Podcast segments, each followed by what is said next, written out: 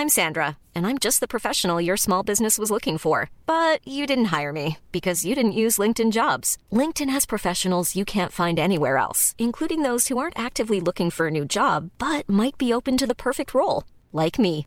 In a given month, over 70% of LinkedIn users don't visit other leading job sites. So if you're not looking on LinkedIn, you'll miss out on great candidates like Sandra. Start hiring professionals like a professional. Post your free job on linkedin.com/people today.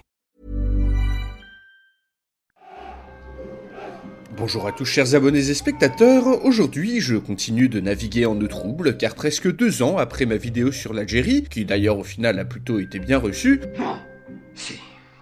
nous allons parler ici d'un pays secoué il n'y a pas si longtemps par de violents événements, très médiatisés, qui ont eu un impact profond sur l'histoire récente. Un sujet que j'ai profondément hésité à traiter tant il reste sensible politiquement. Un pays que vous connaissez tous et qui fait régulièrement parler de lui. Ouais, non, non, non, c'est pas encore un sujet sur Israël. Pas cette fois, je tiens encore trois ma.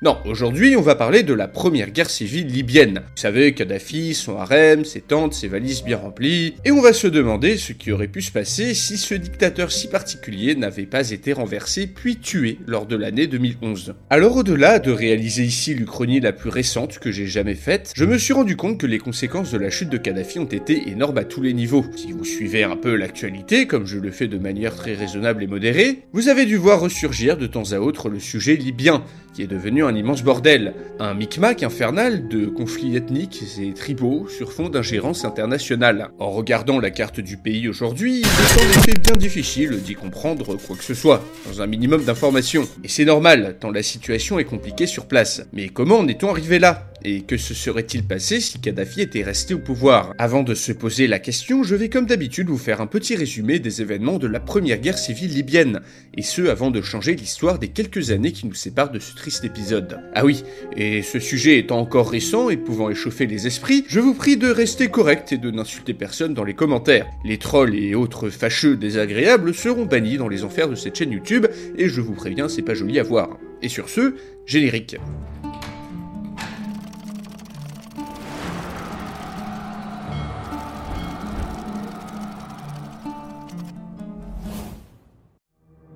Nous sommes en 2011. Cela fait 41 ans que l'ancien colonel Muammar Kadhafi est arrivé au pouvoir en Libye suite à un coup d'État. Après avoir éliminé l'opposition et propulsé des membres de sa tribu à tous les postes de responsabilité possibles, Kadhafi règne sans partage sur ce petit pays, au centre de l'Afrique du Nord, ayant instauré un système de terreur et de surveillance constante de sa population.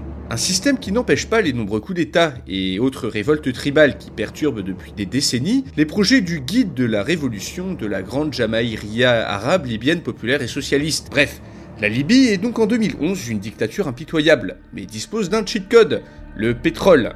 Une manne financière abondante qui permet à la Libye, malgré la répression féroce, d'être un des pays les plus riches d'Afrique en termes de PIB par habitant. La population, surtout urbaine, fait partie des plus éduquées du continent. Sous Kadhafi, malgré des libertés politiques quasi nulles et des répressions sanglantes, la manne pétrolière permet de développer les infrastructures du pays et de financer plusieurs mesures sociales. Mais surtout, surtout, je dois parler de la politique internationale qu'il menait, son soutien au panarabisme et au panafricanisme, couplé à son interventionnisme dans plusieurs guerres sur le continent africain, ou encore des nombreux financements de groupes et d'attaques terroristes voire de certains politiciens, je n'en dirai pas plus, le procès n'est pas encore terminé. Toutes les frasques de Kadhafi, la nature brutale de son régime et ses velléités panafricaines ont fini par le mettre en froid avec l'Occident. En janvier 2011, la Libye est donc isolée à l'international et va se prendre de plein fouet la vague du printemps arabe. Au début, le pays est plus ou moins épargné par les troubles qui secouent ses voisins, mais cela ne va pas durer et de nombreuses manifestations se déclenchent dans les grandes villes, Tripoli, Benghazi, les répressions qui s'en suivent et les rivalités tribales et claniques entre le pouvoir et le reste de la population terminent de mettre le feu aux poudres. Un mois plus tard, en février, le pays est en proie à une guerre civile en bonne et due forme, entre une partie de l'armée et de la police passée à la rébellion et le régime aidé par des troupes d'élite et les mercenaires, ainsi que les membres de la tribu de Kadhafi. Un conseil national de transition s'est formé, qui se veut désormais le pouvoir légitime. Mais le dictateur possède toujours la supériorité technologique et qualitative grâce à ses mercenaires et semble sur le point de reprendre l'avantage lorsque Nicolas Sarkozy, alors à la tête de la France, fait accepter à l'ONU la résolution 1973 du Conseil de sécurité, qui instaure une zone d'exclusion aérienne au-dessus de la Libye en partant du principe que l'avancée de Kadhafi sur Benghazi pourrait donner lieu à un massacre, et ce avec le soutien de plusieurs pays, dont l'Italie, le Royaume-Uni, les États-Unis, mais aussi ceux de la Ligue arabe. Néanmoins, l'intervention qui s'ensuit va grandement outrepasser ses prérogatives initiales. Sur le terrain, des armes sont livrées aux insurgés, et des forces spéciales sont déployées, tandis que l'OTAN prend vite le commandement des opérations. Des frappes sont réalisées sur les troupes de Kadhafi, et en août 2011, après des mois de bombardements et de combats, celui-ci est en fuite, défait, alors que les rebelles entrent dans Tripoli. Le dictateur sera ensuite capturé deux mois plus tard, puis exécuté dans des circonstances troubles. Mais le Conseil national de transition ne va pas se révéler à la hauteur, et comme en Irak ou en Afghanistan, les Occidentaux ne peuvent pas ou ne veulent pas gérer la transition démocratique. Résultat, la Libye plonge dans le chaos et se déchire entre plusieurs gouvernements, tribus et moult groupes islamistes. Certes, la dictature est tombée, mais le pays sombre dans une guerre civile qui le fera vite devenir un État failli. Le Parlement britannique et plus récemment Emmanuel Macron lui-même reconnaîtront quelques années plus tard que cette intervention était une grande erreur. Une erreur qui eut de nombreuses conséquences désastreuses, que je vais maintenant vous dérouler tout en changeant l'histoire. Dans la réalité, alors que Sarkozy faisait des pieds et des mains pour intervenir, la majorité des pays européens, menés par l'Allemagne, s'étaient opposés à toute intervention. Imaginons donc qu'après le refus de l'Allemagne, Sarkozy en soit resté là, et n'ait pas porté le projet auprès des Nations Unies. Imaginons que Kadhafi réussisse à écraser la révolution et à garder le pouvoir. Quel impact pour la Libye quel impact pour l'Europe et quel impact pour le monde? On va voir ça tout de suite. Planning for your next trip? Elevate your travel style with Quince. Quince has all the jet-setting essentials you'll want for your next getaway, like European linen, premium luggage options, buttery soft Italian leather bags, and so much more. And it's all priced at 50 to 80% less than similar brands. Plus, Quince only works with factories that use safe and ethical manufacturing practices. Pack your bags with high-quality essentials you'll be wearing for vacations to come with Quince. Go to quince.com slash trip for free shipping and 365-day returns. Hiring for your small business? If you're not looking for professionals on LinkedIn, you're looking in the wrong place. That's like looking for your car keys in a fish tank. LinkedIn helps you hire professionals you can't find anywhere else, even those who aren't actively searching for a new job but might be open to the perfect role. In a given month, over 70% of LinkedIn users don't even visit other leading job sites. So start looking in the right place. With LinkedIn, you can hire professionals like a professional. Post your free job on linkedin.com slash people today.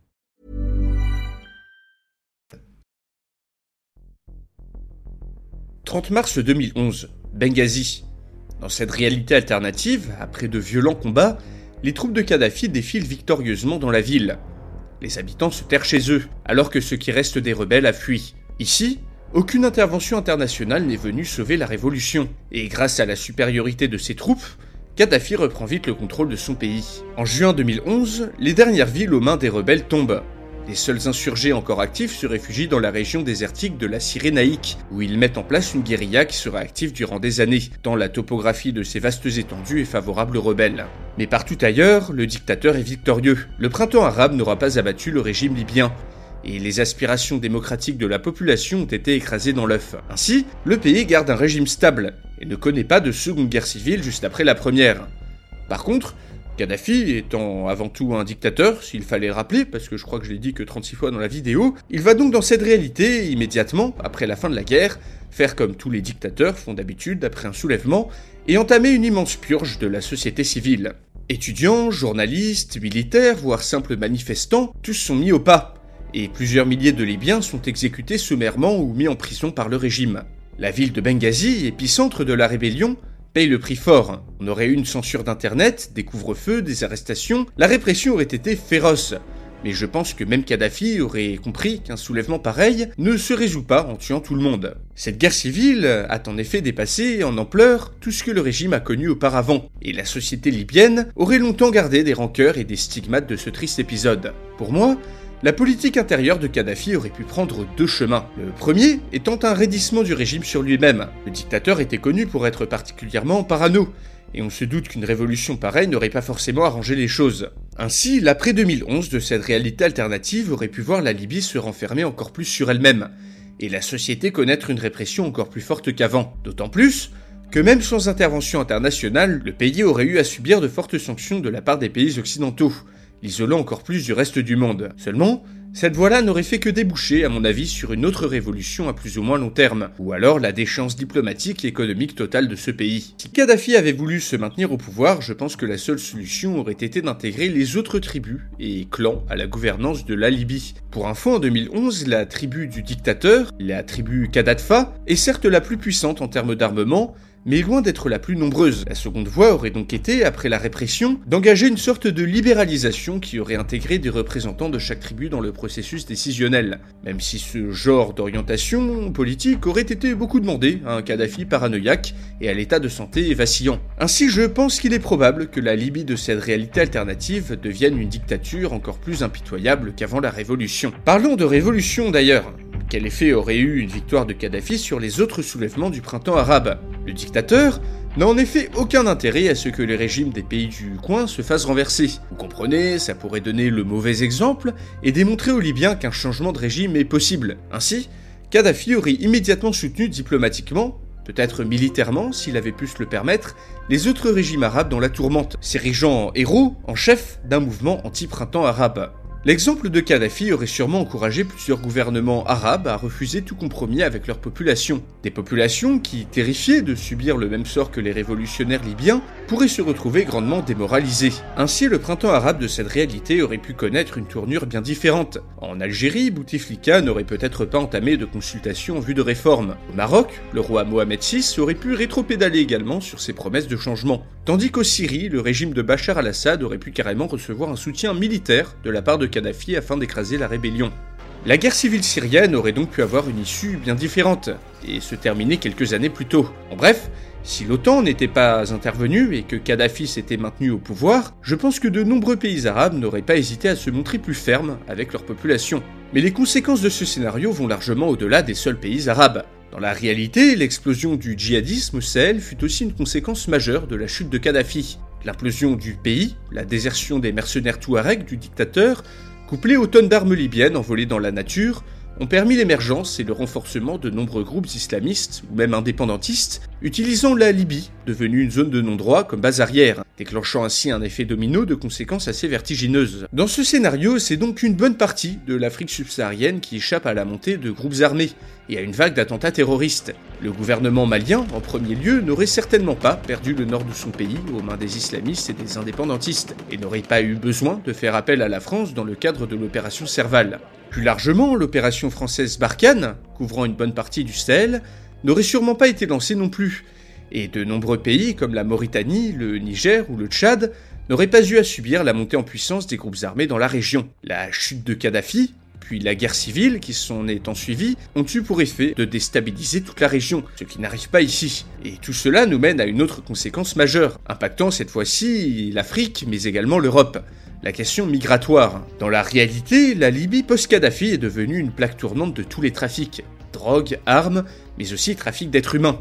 Si le dictateur était resté au pouvoir, il est peu probable que le pays devienne l'autoroute migratoire qu'il est aujourd'hui. Les migrants d'Afrique subsaharienne auraient été repoussés à la frontière et n'auraient pas pu tenter la traversée de la Méditerranée. On parle ainsi de plusieurs centaines de milliers de migrants qui n'auraient pas pu tenter de passer vers l'Europe. Et si on couple à ça la conséquence que je vous ai exposée plus tôt, c'est-à-dire une guerre civile syrienne qui dure moins longtemps suite à l'intervention politique ou militaire de Kadhafi, alors on peut raisonnablement penser que l'Afrique du Nord, puis l'Europe, n'auraient pas eu à subir la crise migratoire de notre réalité. Une crise migratoire qui a eu de nombreuses conséquences sur les pays d'accueil, notamment une montée stupéfiante des mouvements populistes, ainsi qu'une vague d'attentats ayant touché la France, l'Italie, l'Allemagne et le Royaume-Uni, car de nombreux terroristes ont emprunté la route migratoire libyenne. Ainsi, c'est tout le paysage politique européen qui s'en serait retrouvé changé. Le Brexit, par exemple, aurait peut-être été évité si la crise migratoire avait été moins forte. Les pays d'Europe de l'Est, comme la Pologne ou la Hongrie, aurait certainement été plus en phase avec l'Union européenne et ne serait pas entré dans le bras de fer juridique qui a toujours cours aujourd'hui entre eux et la Commission européenne. On n'aurait pas eu non plus ces horribles images de trafic d'esclaves aux portes de l'Europe, et bien sûr la Méditerranée ne serait sûrement pas devenue le cimetière à migrants qu'elle est aujourd'hui. D'ailleurs, je pense qu'après une période de froid avec Kadhafi, lieu de ce scénario aurait été obligé de s'entendre avec le dictateur sur le sujet des migrants et du pétrole, bien entendu. J'ajoute, petit détail, hein, on n'aurait sûrement pas vu le scandale des valises de Sarko éclater. Du coup, on peut raisonnablement se poser la question, est-ce que Sarkozy aurait été réélu si jamais l'affaire des valises de Kadhafi n'avait pas fuité? Cette affaire a en effet complètement pourri la campagne de 2012 du président candidat. Peut-être que les quelques millions de Français qui ont été dégoûtés par ces révélations lui auraient donné leur voix, lui permettant ainsi de battre son adversaire François Hollande. Dans cette réalité alternative, Sarkozy aurait eu de grandes chances d'être réélu pour un second mandat.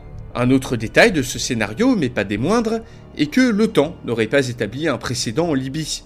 L'intervention contre Kadhafi a eu pour effet d'aliéner une partie des dirigeants du monde contre l'Alliance, avec en premier lieu le dirigeant russe Poutine, dont on pense que la vision géopolitique a fortement été influencée par ces événements, le rendant d'autant plus méfiant envers l'Occident et l'Alliance Atlantique. Une méfiance dont on voit les effets catastrophiques aujourd'hui. Donc dans ce scénario, la Libye de Kadhafi serait très sûrement restée une dictature impitoyable, se serait peut-être graduellement réformée devant la colère populaire, mais serait restée longtemps un paria sur la scène internationale. Sur le long terme, on peut imaginer que les projets de panafricanisme de Kadhafi auraient été relancés, des projets qui à mon avis ne seraient pas forcément allés bien loin l'Afrique étant un continent si divers qu'il me semble impossible de le voir totalement uni un jour. Mais par contre, une autre initiative du dictateur aurait pu éventuellement se mettre en place.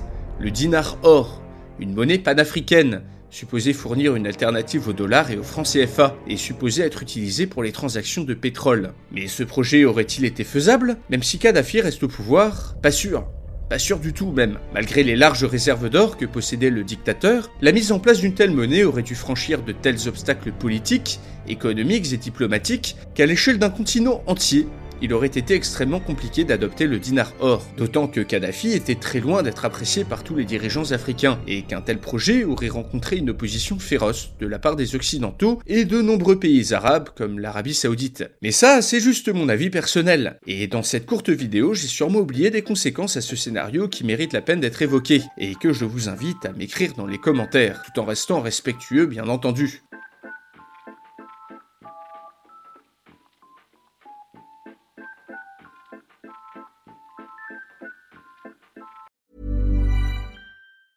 Mom deserves the best, and there's no better place to shop for Mother's Day than Whole Foods Market. They're your destination for unbeatable savings, from premium gifts to show-stopping flowers and irresistible desserts. Start by saving 33% with Prime on all body care and candles. Then get a 15-stem bunch of tulips for just $9.99 each with Prime. Round out Mom's menu with festive rosé, irresistible berry chantilly cake, and more special treats. Come celebrate Mother's Day at Whole Foods Market.